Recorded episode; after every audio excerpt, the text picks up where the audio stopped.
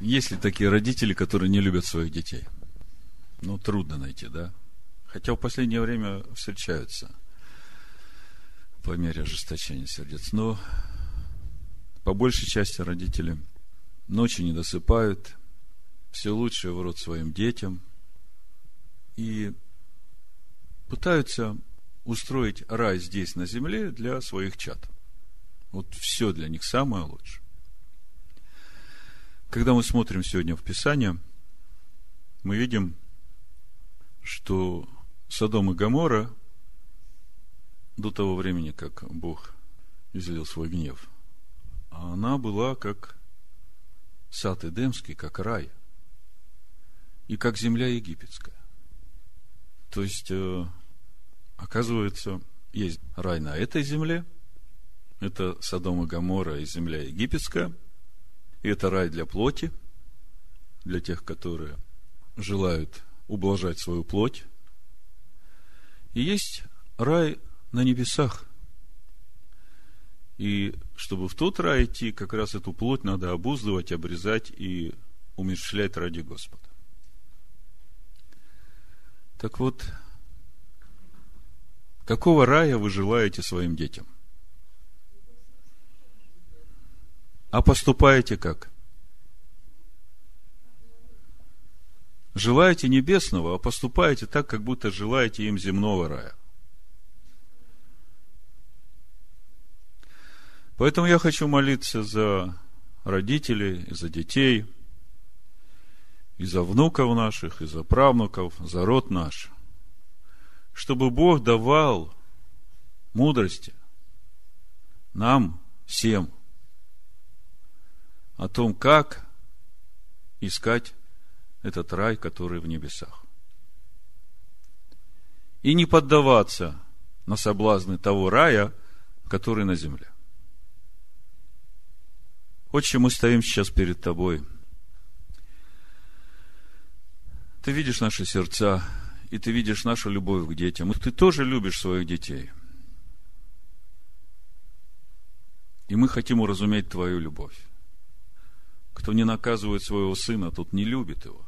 И в нашей душе, в нашей душевной любви это не умещается. Дай нам уразуметь всем, и отцам, и детям, что есть только один рай. Тот рай, который дает нам вечную жизнь. Есть только один путь туда, в этот рай. Наступая на себя, идти к себе истинному, к лицу Твоему, и становиться непорочным.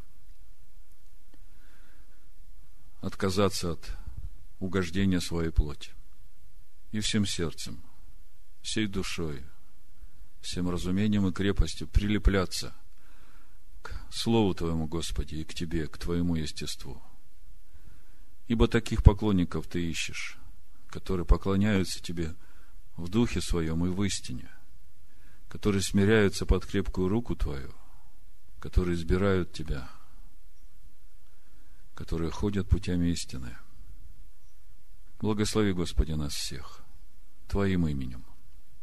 Да будет Твое имя написано на сердцах наших, сердцах детей наших, рода нашего. Молимся Тебе в имени Амаше Хришо и благодарим Тебя.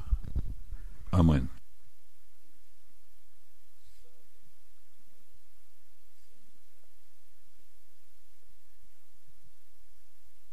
У нас сегодня недельная глава Лех-Леха. И мы много раз уже разбирали эту главу, и вы хорошо знаете содержание этой недельной главы. Недельная глава начинается с того, что Господь призывает Авраама. Призывает Авраама идти к себе. Лех-Леха. И мы уже говорили о том, что если бы речь шла о том, чтобы просто выйти, то достаточно было бы сказать «Лех», «иди». А написано «Лех-Леха», «иди к себе». И это заповедь.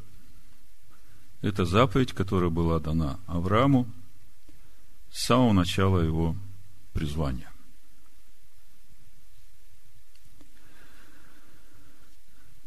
И мы смотрим, с чего начинается этот выход.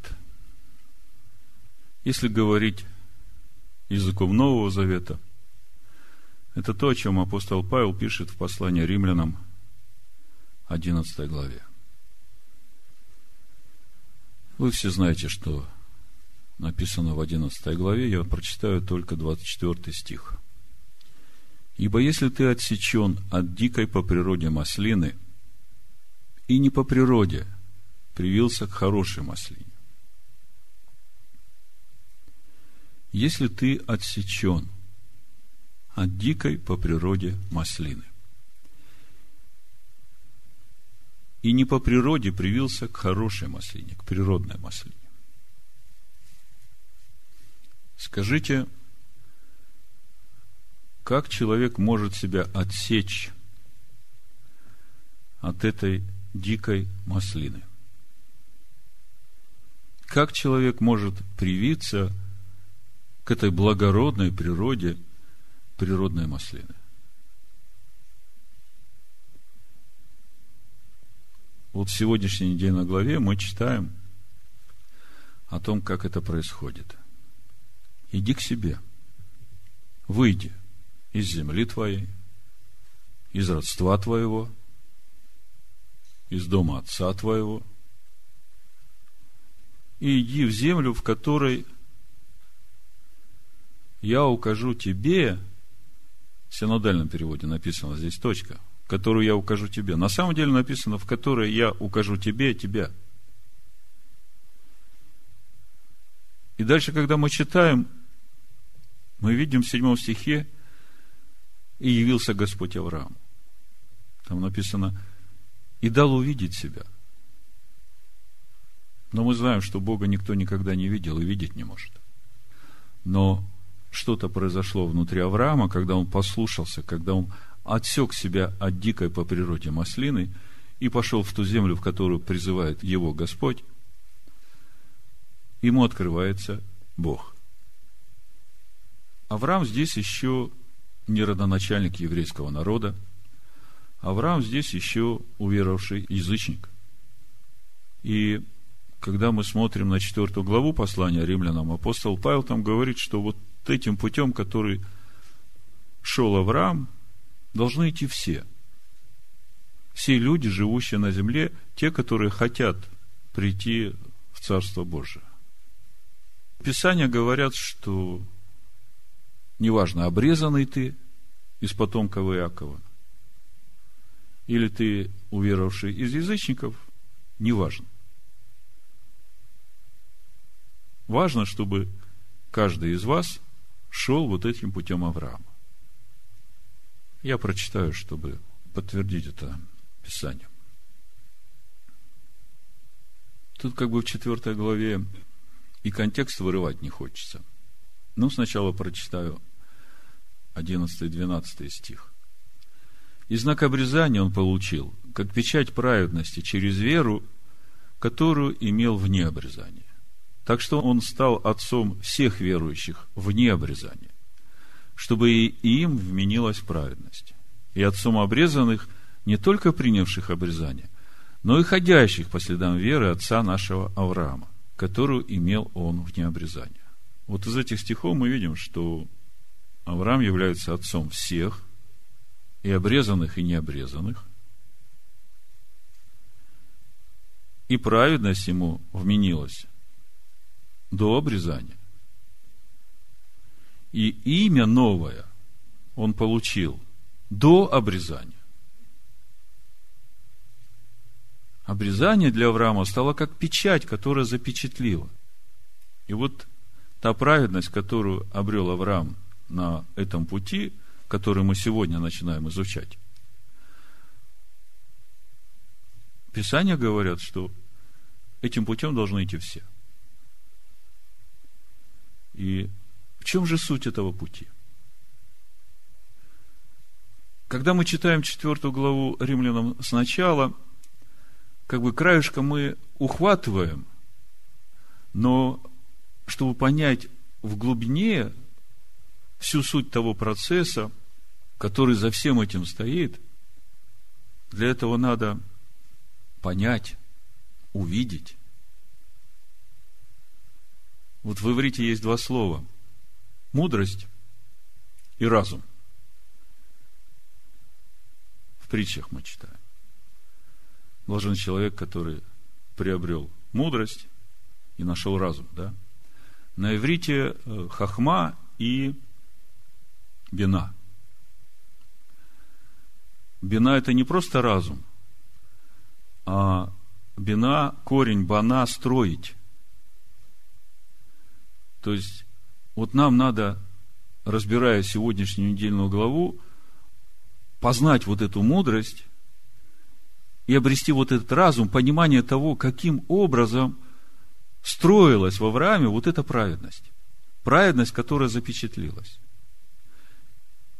Потому что, когда человек уразумеет то, что происходит в этой недельной главе, это настолько глобально и необходимо каждому человеку, вот это понимание, именно для того, чтобы самому, проходя этот путь, понимать, что и как строится.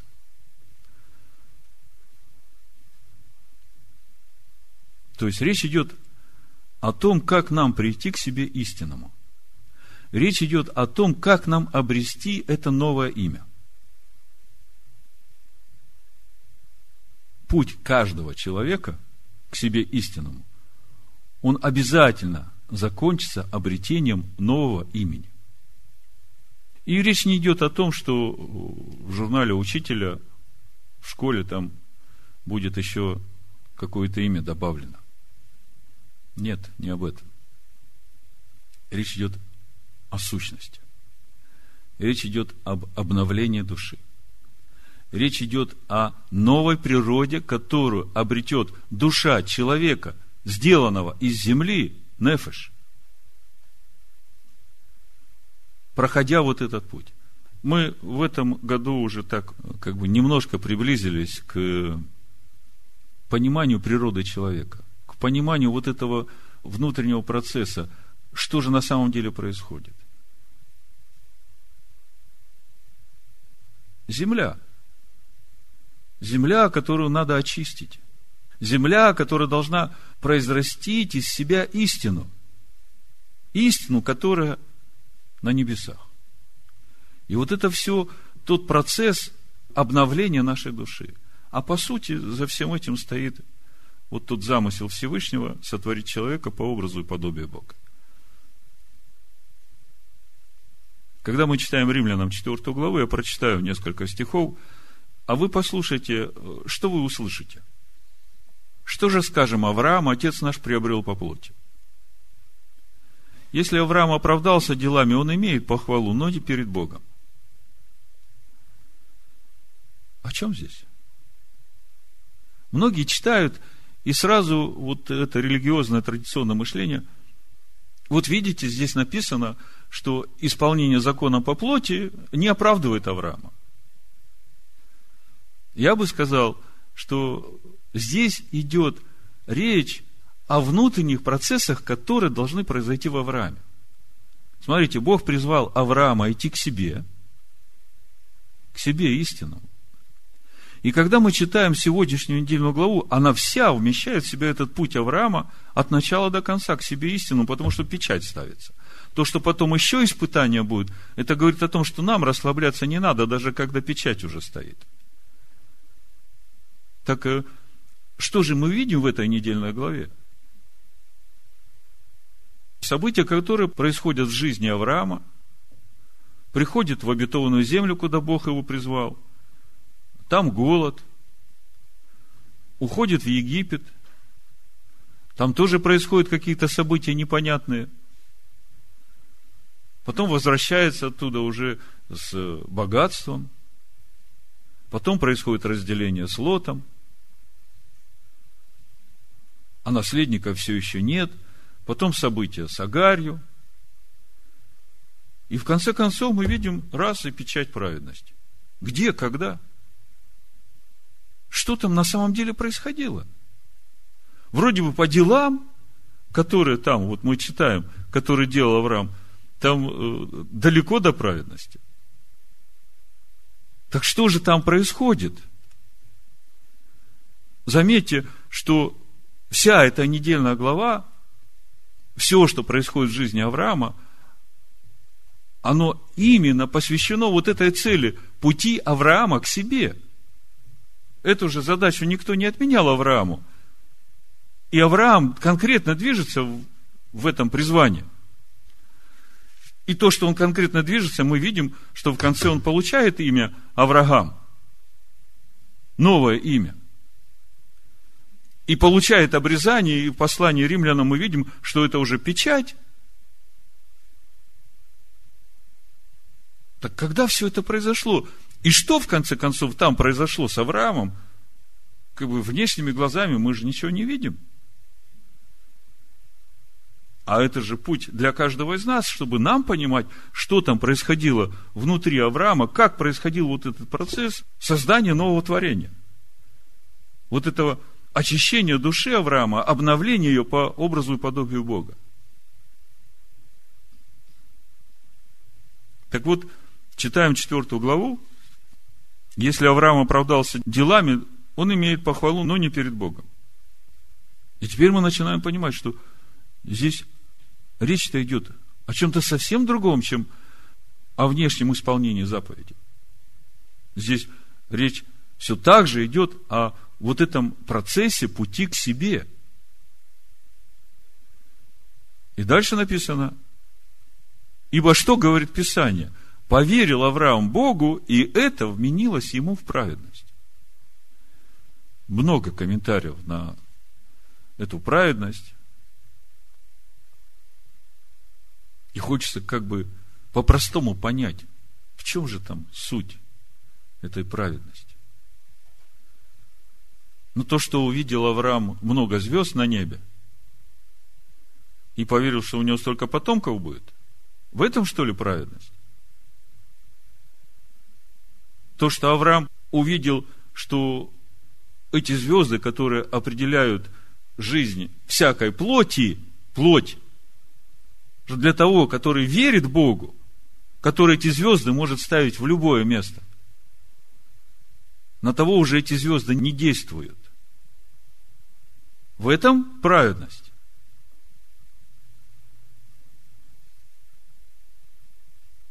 А может быть, это праведность именно в том, что Авраам, вот на все это глядя, доверил свою жизнь без остатка Богу. Вот мне кажется, это самое простое понимание праведности, которое вменилось Аврааму. Авраам перестал упираться, Авраам перестал искать пути спасения для себя, типа: Сара, ты сестра моя, давай, чтобы мне не погибнуть, спасай меня. А Сара ведь тоже человек, и часть его, и часть замысла, потому что через Сару семя должно прийти в этот мир. Семя обетования, то, которое в Аврааме. Так, что говорит Писание? Поверил Авраам Богу, и это вменилось ему в праведность. Если расшифровать, то получается, речь идет о том, что Авраам доверил свою жизнь полностью Богу. Воздаяние делающему вменяется не по милости, но по долгу. А при чем здесь милость? Тому, кто делает, тому награда за то, что он делает. А тут о милости речь идет. Я так понимаю, что опять это конкретно говорит о том, что это имеет отношение вот к тому процессу, который происходит внутри Авраама. Иди к себе. Вопрос, как это происходит? Что там происходит? Как это пощупать духовными руками? Как это познать мудростью и разумением? Понять, как это строится? А не делающему, но верующему в того, кто оправдывает нечестивого, вера его вменяется в праведность. Вот в этом стихе вся проповедь, о которой я буду вам сегодня говорить. Слово, которое дал мне Господь. а не делающему, но верующему в того, кто оправдывает нечестивого, вера его вменяется в праведность.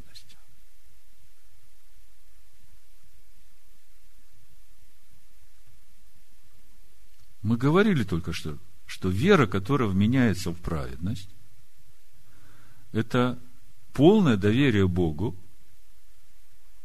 что Он будет менять вот это мое естество. Но Он же сам по себе не будет менять, Он хочет это делать вместе со мной, вместе. И вот то, каким образом это происходит, здесь мы видим через милость. Через милость к тому, кто кается. Вот в сегодняшней недельной главе мы нигде не видим, чтобы Авраам в чем-то каялся. Но когда мы будем разбирать Писание, мы увидим, что там все это присутствует, и именно через это душа его наполняется богатством. Вот наша задача сегодня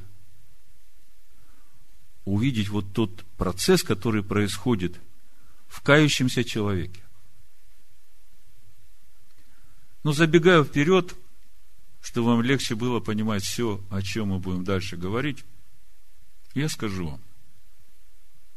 Суть в том, что когда человек, пытаясь идти своими путями, попадает в тупики, в тупики своей жизни, в безвыходной ситуации, хотя знал о том пути, которым надо идти. И вот в этих тупиках, так же, как Авраам, когда пытался спасти себя и пошел своим путем, сказал Саре, чтобы она сказала, что она сестра Авраама. И через это он говорит: жива будет душа моя.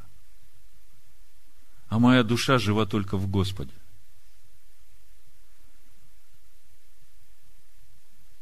И вот когда все это произошло, когда Сара уже в гареме фараона, а Авраам среди почетных при дворце фараона, вот тут он понял, что он наделал. Бог ему говорит, что я умножу потомство твое, эту землю отдам. Откуда будет потомство, если жены нет? Если жена вдруг стала сестрой, а сестра стала женой фараона. Вот тут вот пришло истинное раскаяние к Аврааму, и вот тут он возопил. И все, что произошло, вы знаете в Писаниях. И дальше мы читаем, что выходит Авраам из Египта с большим богатством. Почитаем, что там на иврите написано. Это тринадцатая глава Берешит, Бытие, второй стих. Написано: и был Авраам очень богат скотом, написано ба микне. Вот это микне несколько значений имеет. Одно из них, значит, стада крупного рогатого скота, а другое земельное имение. Земельное имение. Причем предлог ба, он говорит, что его богатство не само это имение, а внутри, внутри этого имения его богатство. Дальше написано: и серебром. И на иврите написано ба кэсэф.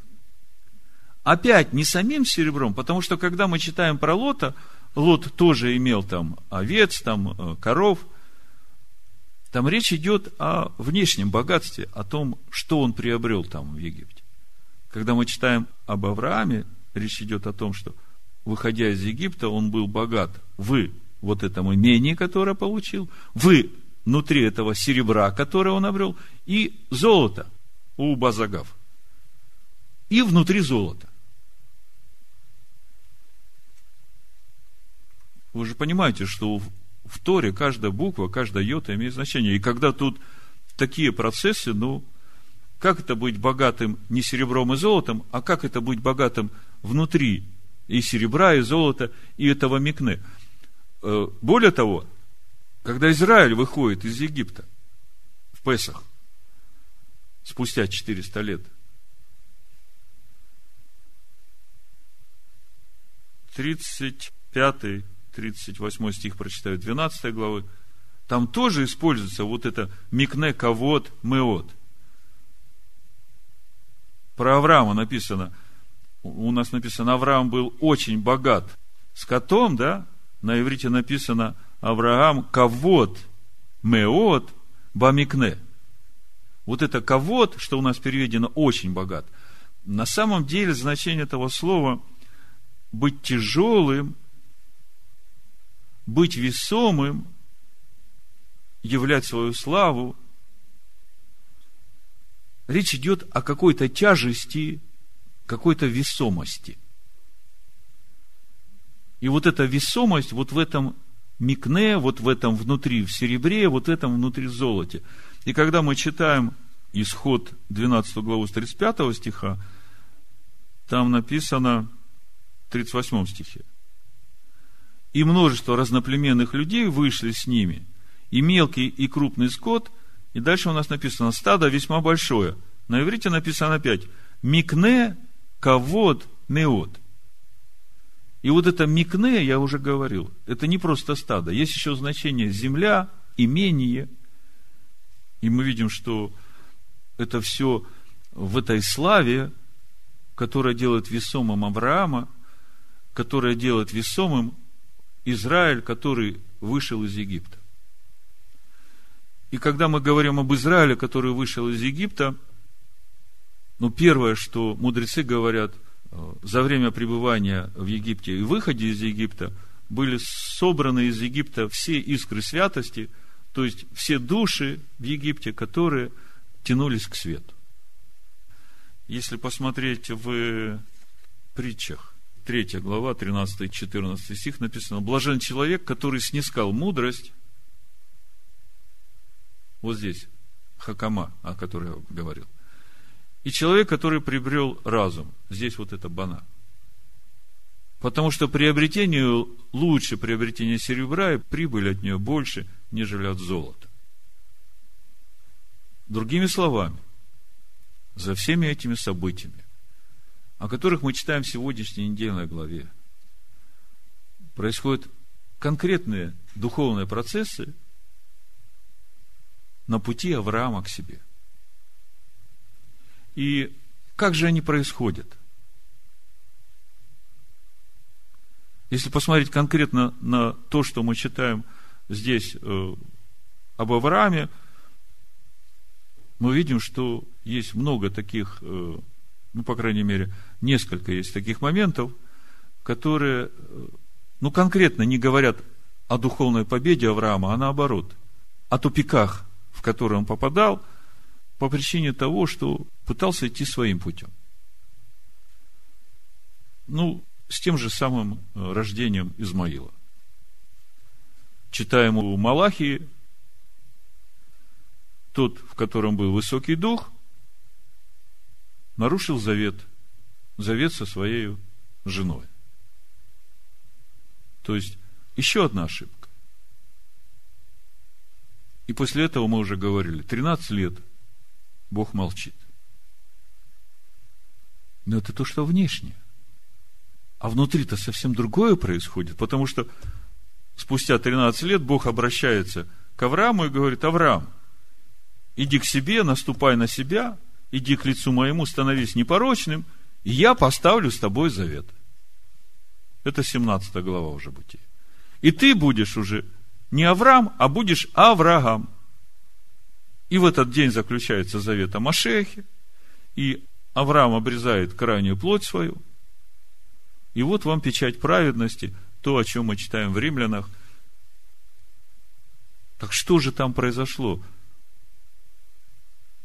Как это происходило? В какой момент это происходило?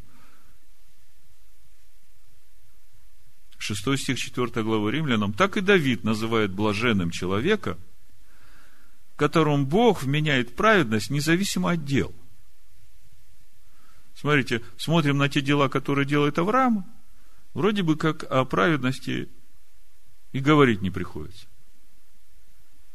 А когда смотрим по факту, вера Авраама вменяется ему в праведность.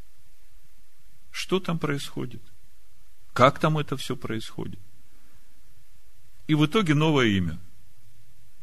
Когда мы читаем в книге Откровений, в третьей главе, в двенадцатом стихе, Иешуа тоже говорит: побеждающего сделаю столпом в храме Бога моего, и он уже не выйдет вон, и напишу на нем имя Бога моего и имя града Бога моего, Нового Иерусалима, нисходящего с неба от Бога моего, и имя мое новое.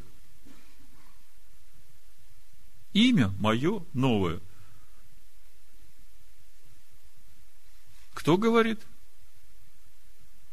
Если мы начнем сначала, откровение Иешуа Машеха, которое дал ему Бог, чтобы показать рабам своим. Машех Иешуа говорит. А Машех Иешуа говорит: имя мое новое напишу.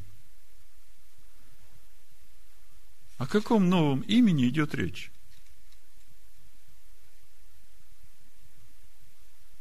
То есть Авраам получил это имя. Все, идущие путем Авраама, и в конце тоже ждет вот эта награда. Новое имя. Какое оно будет? Вот если мы девятнадцатую главу Откровений откроем, там написано в двенадцатом стихе: «Очи у него, как пламень огненный, и на голове его много диадем, имел имя написанное, которое никто не знал, кроме его самого. Он был облечен в одежду, обогрянную кровью, имя ему Слово Божие». Тогда какое имя? Слово. Но не просто слово буквами слова. Когда мы говорим об имени, мы говорим о сущности. Когда мы говорим о сущности слова, мы понимаем, что слово, оно как раз раскрывает сущность Бога. И когда мы говорим о нашем пути к себе истинному, как раз речь идет о том, чтобы наша душа, человеческая душа, обрела вот эту сущность. Как у Петра написано: божественное естество. Так вот, вот это самое главное. В какой момент вот это божественное естество становится нашей сущностью? Вот глядя на сегодняшнюю недельную главу, я вам скажу, как я проповедь назвал. Это Римлянам четырнадцатая глава, двадцать четвёртый стих. Тайна, о которой от вечных времен было умолчено.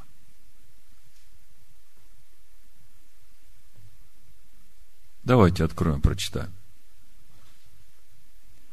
«Могущему же утвердить вас по благовествованию моему и проповеди Иисуса Христа, Иешуа ха-Машиаха, по откровению тайны, о которой от вечных времен было умолчено, но которая ныне явлена, и через Писания пророческие, по повелению вечного Бога, возвещена всем народам для покорения их вере. Единому премудрому Богу через Иисуса Христа, Иешуа ха-Машиаха, слава во веки. Аминь». Значит, смотрите, двадцать четвёртый стих. «Могущему же утвердить вас по благовествованию моему и проповеди Иисуса Христа, Иешуа ха-Машиаха, по откровению тайны».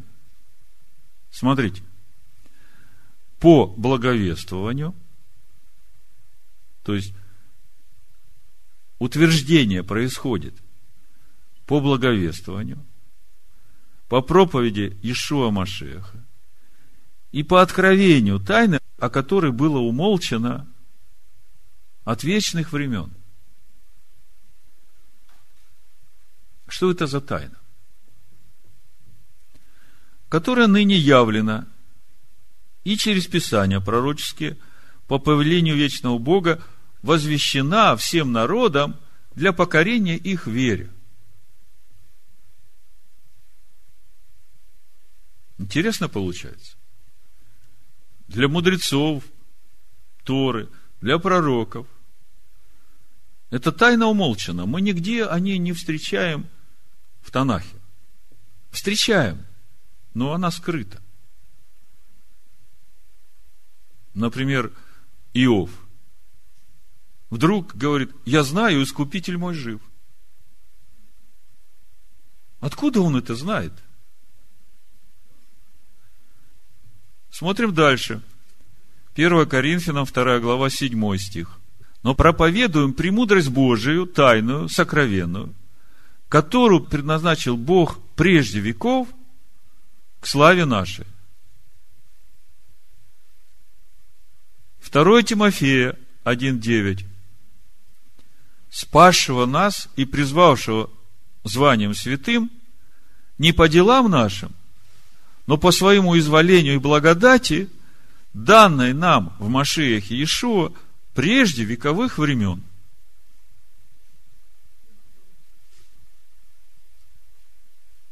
То есть там прежде вековых времен что-то происходит, и эта тайна сокрыта, она вот в последнее время открывается, она благовествуется, она проповедуется. В чем суть этой тайны? Вот еще Тит, первая глава, с первого стиха. «Павел, раб Божий, апостол же Иисуса Христа, по вере избранных Божьих и по знанию истины, относящийся к благочестию». Слышите? По вере избранных Божьих.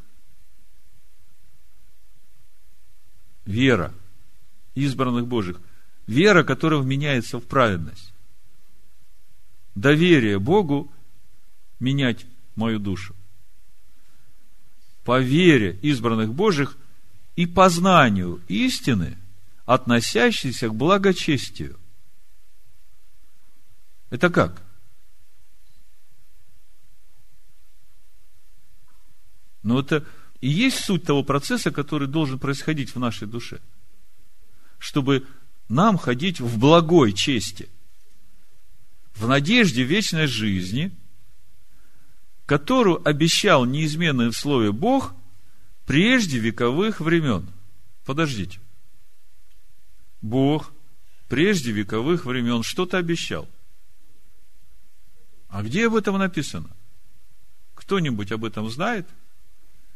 Что Бог обещал прежде вековых времен? Нам всегда говорят: Берешит, буква Б. Она тебе то, что было прежде, закрывает. Ты туда не лезь. Идем дальше. первое Петра,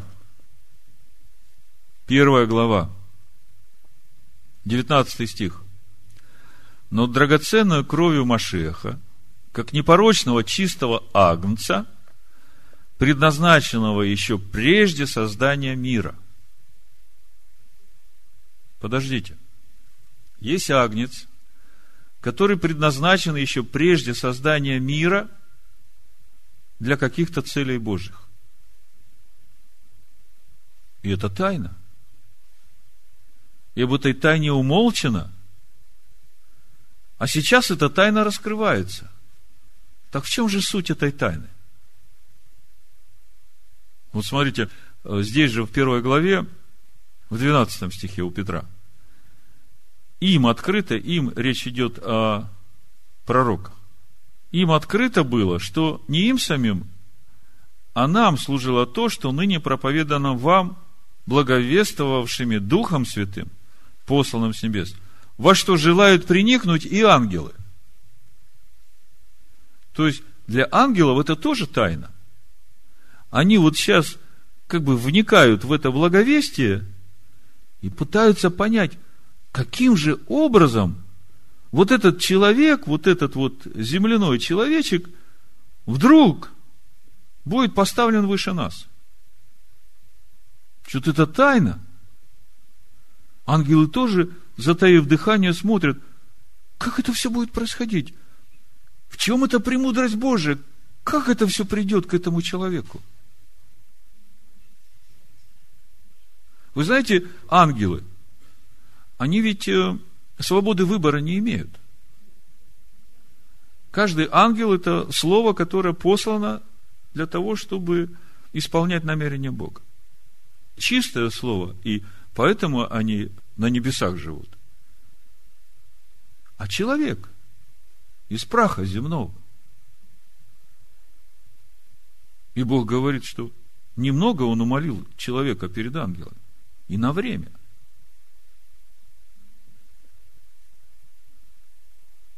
И вот ангелы притихли, слушают это благовестие, смотрят, в чем эта тайна? Как это будет происходить в человеке?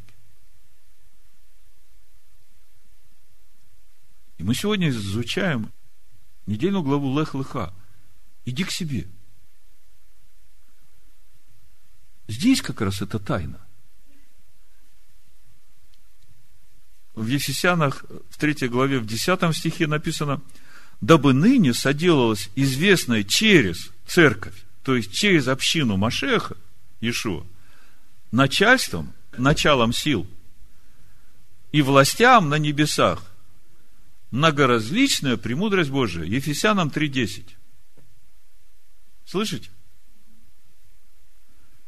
Вот сейчас через общину Машеха Иешуа там этим ангелам, этим начальством, этим властям делается известной вот эта премудрость Божия. Как вот через эти тупики в жизни человека, через это раскаяние и обращение обновляется душа человека по образу и подобию Бога. Естество Божие вырастает в этой душе.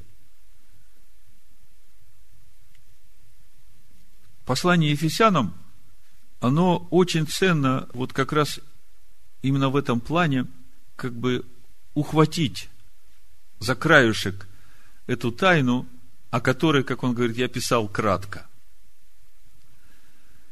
Павел очень хорошо ощутил эту тайну. Он ее познал. Это не заслуга Павла. Он там говорит: мне Бог открыл по милости своей, чтобы я это нес язычникам.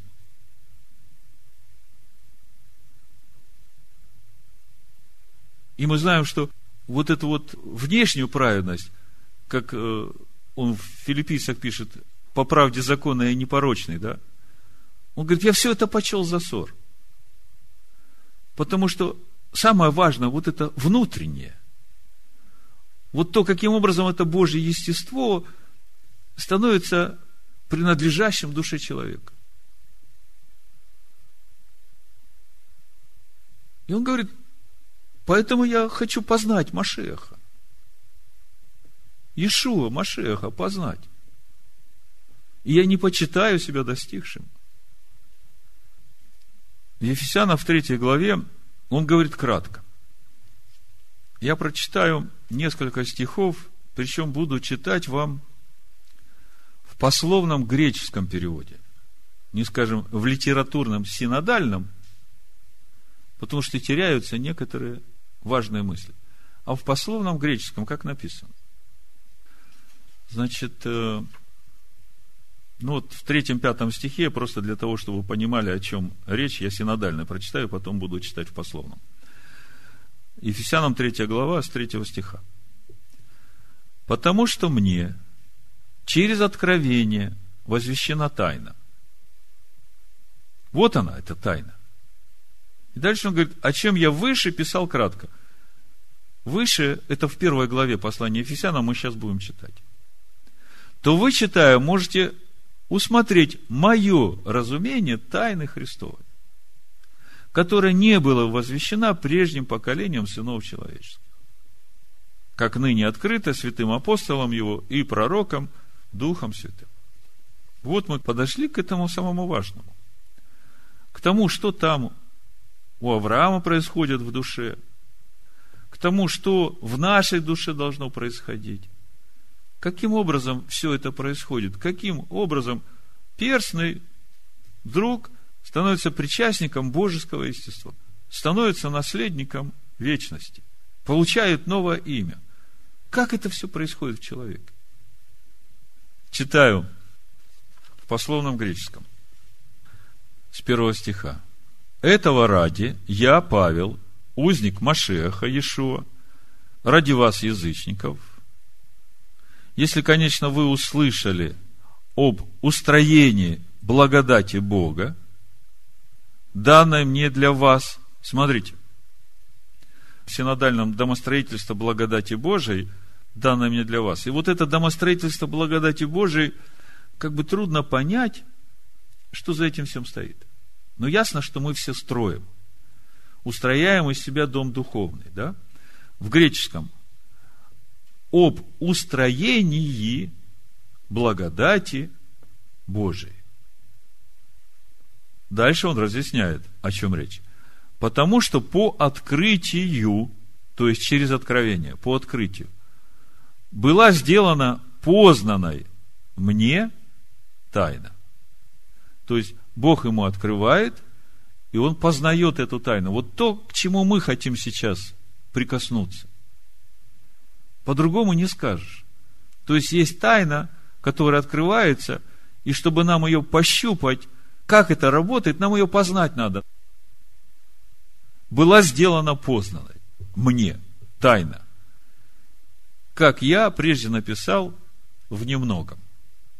То есть он уже перед этим написал коротко об этой тайне. И мы сейчас посмотрим, дочитаем здесь. По которому можете, читающие, заметить понимание мое в тайне Машеха. То есть он говорит, что вот то, что я там уже написал, через это вы можете увидеть мое понимание вот этой тайны Машеха. Тайны Машеха. Которая другим поколениям не было сделано познано, сыновьям людей, как ныне было открыто святым апостолам его и пророкам в духе. Быть язычником, сонаследными и сотелесными. То есть одно тело, одно наследство. Обещанию в Машиахе Иешуа через благовестие. То есть речь идет об обрезанных и необрезанных, о том, что в Машиахе Иешуа по действию вот этой тайны благодати они будут одним телом, и будут они одним телом через то благовестие, которое Павел им будет проповедовать. Теперь вопрос, как это будет происходить?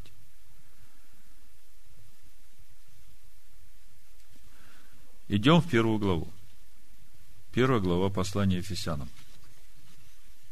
Буду читать с третьего стиха. Опять пословный греческий, а вы слушайте, слово будет говорить вам. То есть мы сейчас пытаемся прикоснуться к этой тайне, которая Павлу открыта.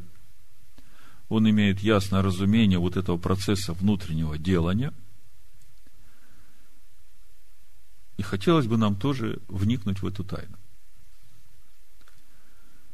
Благословен Бог и Отец Господа нашего Иисуса Христа, благословивший нас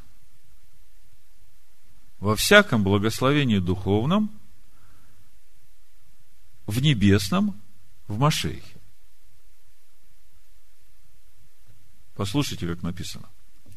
Благословен Бог и Отец Господа нашего Иешуа Машиаха, благословивший нас во всяком благословении духовном, в небесном, в Машиахе. То есть, вот все то благословение, которым Бог благословил нас, вот тем небесным, оно в Машиахе. Как выбрал нас в нем прежде основания мира. Слышите? Выбрал нас в нем прежде основания мира. Это тоже для нас звучит совсем непонятно. Вроде человек-то был создан в конце шестого дня творения мира. А мы тут читаем, что он выбрал нас в Машиахе, в котором все небесное еще прежде. Единственное место, которое мне приходит сейчас в духе, это Притчи, восьмая глава. Машех говорит, в котором все небесное. Тогда я была при нем художницею, и была радостью всякий день, веселясь пред лицом его во все время, веселясь на земном кругу его, и радость моя была с сынами человеческими. И это все она говорит, когда Бог только уготовлял все. Господь имел меня началом пути своего прежде созданий своих исконь. Ну вот, выбрал нас в нем прежде основание мира. Быть нам святыми и безупречными перед ним в любви.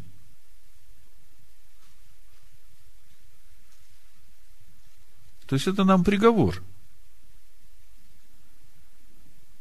Бог выбрал нас быть святыми и безупречными перед ним в любви. И вот все, что будет в течение нашей жизни, в течение жизни людей, живущих в этом мире, оно все посвящено будет именно этой цели. И мы эту цель называем «Путь к себе истинному».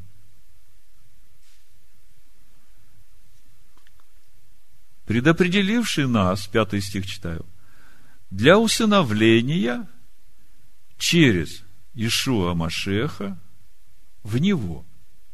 В Бога.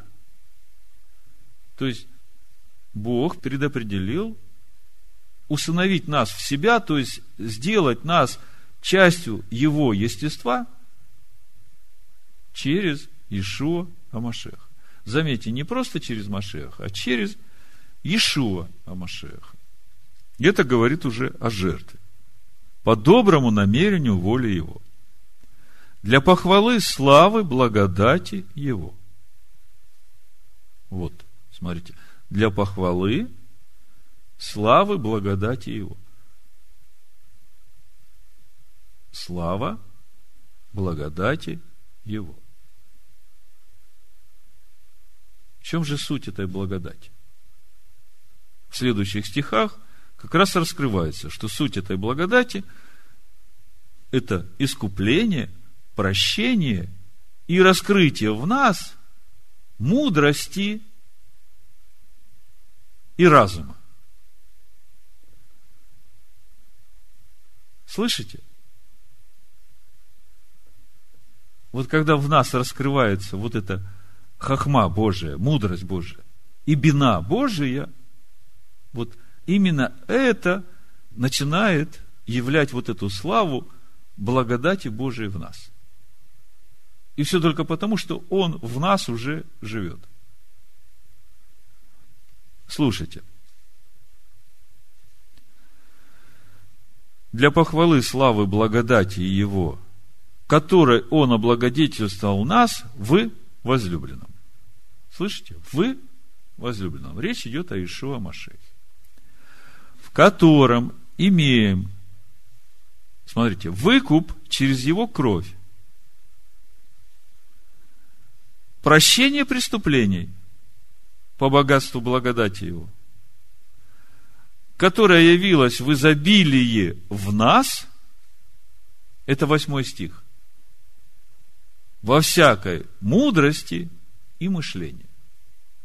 Слышите, через искупление, через прощение является в нас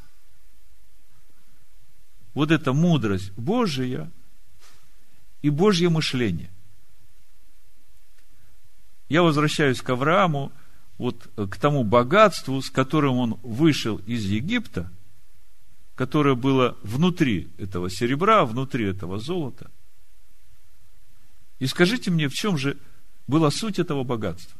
С чем вышел Авраам из Египта? Ну, я думаю, что самое короткое, самое простое, Авраам понял, что единственный в этом мире, кто может спасти его, единственный, на кого нужно уповать в своей жизни, это Бог. Потому что он своими путями пытался спасать себя, в итоге попал в тупик. Как? Возрождение было уже в тот момент, когда Бог дал ему увидеть себя в седьмом стихе двенадцатой главы, когда он только пошел. А вот это уже начинается путь к самому себе. Это строительство вот этого Божьего естества в душе человека. И я вам говорил вначале, что вся тайна этого пути в том, что именно через то, когда мы попадаем в тупики, зная уже, как должно быть по-божьему, мы начинаем вопить к Богу, мы начинаем просить прощения у Бога за то, что мы упорствовали, за то, что мы старались идти своим путем, и мы раскаиваемся в этом, и с этим раскаянием через искупление, через прощение является в нас вот эта мудрость Божия и Божье мышление. Вот это божественное естество становится нашей сущностью. Вот здесь эта тайна совершается. И это все благодаря тому, что Иешуа умер за наши грехи и за то, что в Машиахе вся премудрость Божия. Вот так это приходит в нашу жизнь. Вот здесь вот то, во что желают приникнуть ангелы, чтобы понять, как это вот у них все происходит. Вроде внешними глазами смотришь, никаких духовных побед, сплошные поражения. А когда смотришь внутрь, через эти падения, через это раскаяние, через это научение приходит Божья мудрость.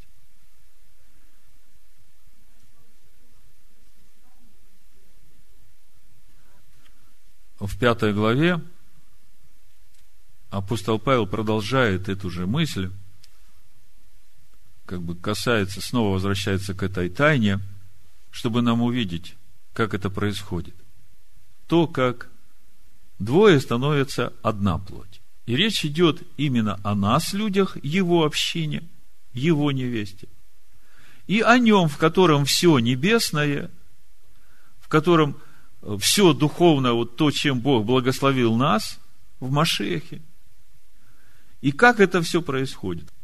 Вы это все прекрасно знаете, но я прочитаю опять в пословном переводе греческом. Буду читать с двадцать пятого стиха, послание Ефесянам, пятая глава, да. «Мужья, любите жен, как и Машиах полюбил церковь, Экклезия, и самого себя передал ради нее». Вот такое слово, передал. «Самого себя передал». Ради нее. Кому передал? Общине своей. Самого себя. Чтобы ее он осветил, очистивший омовением воды в слове. Слышите? Как он передает вот то небесное своей общине. Чтобы представил он себе самому славную церковь, Экклезия, не имеющую пятна или морщины, или что-либо из таковых, но чтобы была святая и безупречная. Так имеют долг и мужья любить своих жен, как свои тела, любящие свою жену, самого себя любит. То есть, муж передает всего себя своей жене. Если он хочет, чтобы его жена была святая и непорочна, то он должен сам быть таким. Потому что то, что он передает своей жене, такой она и будет. сотворим Адаму помощника, соответственного ему.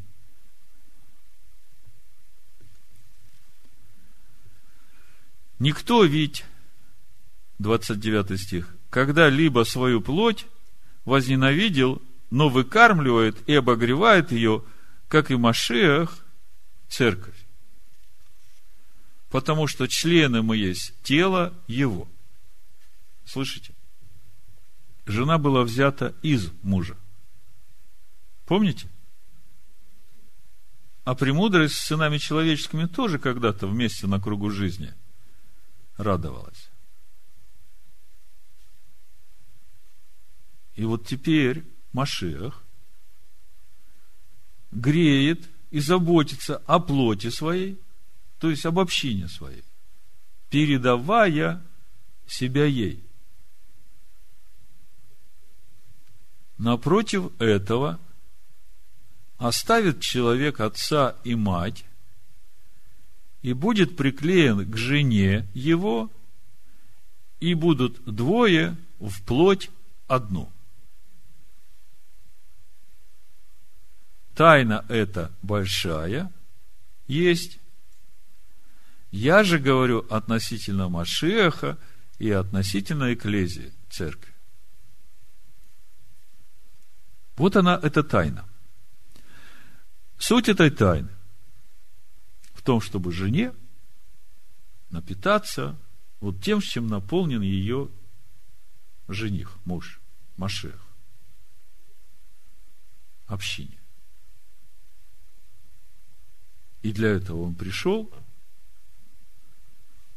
умер за грехи, взял на себя все недостатки, все искажения, все немощи, все болезни, для того, чтобы человеку было возможно обретать его естество. Вот в заключение прочитаю одну притчу. Но прежде чем прочитаю эту притчу, еще одна мысль. Бытие тринадцатой главе мы читаем о взаимоотношениях Авраама и Лота после того, как они вышли из Египта. И мы видим, что эти взаимоотношения Лота совсем не красят.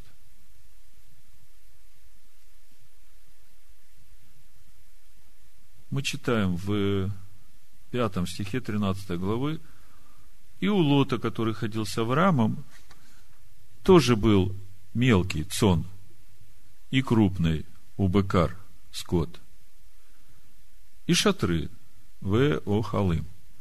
И когда мы видим вот это богатство Лота, тут не написано, что его богатство вот в этом скоте, причем цон — это мелкий скот, овцы, козы, а быкар — это корова, телка, крупный рогатый скот. И Лот выходит из Египта именно с этим богатством, и он видит ценность именно в этом богатстве. Вот эти овцы, эти козы. И еще шатры свои имеет. Мы говорили, что у Авраама богатство было там, внутри. То есть то, что он обрел вот через то, что он прошел в этом Египте. И это как раз вот та тайна, которая совершается, да? Когда мы идем к себе истинному, и этот истинный у нас раскрывается. И именно так это все происходит. У Лота же ничего этого в Египте не произошло. И когда мы смотрим на то, как складывается жизнь у Лота, мы видим еще много и много и много ошибок, которые делает Лот. Если смотреть комментарии традиционного иудаизма, для них эта тайна, о которой мы сегодня говорим, она еще скрыта. Все комментарии о Лоте очень негативные и отрицательные. Но когда мы смотрим Новый Завет, мы читаем у второго Петра во второй главе, в седьмом стихе, а праведного Лота, утомленного обращением между людьми неистово развратными избавил. Ибо сей праведник, живя между ними, ежедневно мучился в праведной душе. Вот это вот те охель, с которыми он вышел. Я. То есть он вышел со скотом, с овцами, с козами, с мелким скотом. Но в праведной душе у него уже было вот это семя праведности. То есть он как бы понимал тот путь, которым надо идти. Но внешний человек искал этого рая на земле. И он этому поддался. И в итоге он сам себя загнал в угол. Вопрос, каким же образом совершилась вот эта тайна в Лоте, что Писание Нового Завета называет его праведником? Ответ вот в том, о чем мы говорим. Вот именно вот эти тупики нашей жизни. Если мы в этих тупиках не ожесточаем свое сердце, а начинаем вопить к Богу в покаянии с искренним желанием принять вот это Божье, праведное в тех путях, в которыми ты ходил. Когда божественное естество становится нашей сущностью. И когда человек, пройдя через все это, обретает вот это Божие. Вы представляете, как велика благодарность этого человека и любовь к Богу, что несмотря на все, вот, что он натворил в своей жизни, он через раскаяние, через обращение стал на этот истинный путь, и при всем при этом Бог ему вот это вот уже не вменяет. Вы представьте, сколько благодарности и любви к Богу за то, что он вот простил вот это вот все и в конечном итоге помог человеку обрести вот эту Божью природу. Вы видите, где тайна совершается? Вот в эту тайну хотят проникнуть ангелы. И в эту тайну надо погрузить иудейских мудрецов. Когда читаю то, что они говорят о Лоте, я понимаю их праведный гнев, праведное возмущение, но они не понимают вот этой тайны премудрости Божией. О том, как это все произойдет в человеке. Значит, притча, то, о чем я хотел вам прочитать. Это Лука, седьмая глава, с тридцать шестого стиха. Некто из фарисеев просил его вкусить с ним пищу. И он, войдя в дом фарисея, возлег. И вот женщина того города, которая была грешница, узнав, что он возлежит в доме фарисея, принесла алавастровый сосуд с миром и, став позади у ног его и плача, начала обливать ноги его слезами и отирать волосами головы своей, целовала ноги его и мазала миром. Для человека, который смотрит на все это плотскими глазами, это выглядит странно. Видя же это, фарисей, пригласивший его, сказал сам себе: если бы он был пророк, то знал бы, кто и какая женщина прикасается к нему, ибо она грешница. Обратившись к нему, Иешуа сказал: Симон, я имею нечто сказать тебе. Он говорит: скажи, учитель. Иешуа сказал: у одного взаимодавца было два должника. Один должен был пятьсот динариев, а другой пятьдесят. Но как они не имели чем заплатить, он простил обоим. Скажи же, который из них возлюбит более его? Симон отвечал: думаю, тот, которому более простил. Он сказал ему: правильно ты рассудил. И, обратившись к женщине, сказал Симону: видишь ли ты эту женщину? Я пришел в дом твой, и ты воды мне на ноги не дал.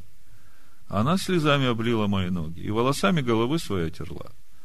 Ты и целования мне не дал, а она с тех пор, как я пришел, не перестает целовать у меня ноги. Ты головы мне не помазал маслом, а она миром помазала мне ноги. А потому сказываю тебе, Прощаются грехи ее многие за то, что она возлюбила много. А кому мало прощается, тот мало любит. Ей же сказал: прощаются тебе грехи. И возлежащие с ним начали говорить про себя: кто это, что и грехи прощает?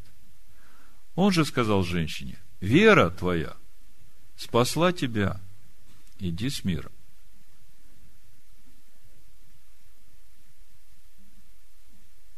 В чем же суть тайны? Ее суть в процессе обновления человеческой души по образу и подобию Бога. И суть того процесса, о котором мы говорим, она в раскаянии, которое приходит к человеку, когда он начинает видеть тупики выбранных им путей. Именно здесь приходит истина раскаяния и принятия путей Божьих. И в этом суть обновления нашей души. А эти пути Божьи человек узнает через проповедь закона Бога, Евангелия, Царствия. Да благословит всех нас Всевышний на этом пути. В имени Машеха Иешуа. Амин. Амин. Амин. Амин. Амин. Амин. Amen. Amen.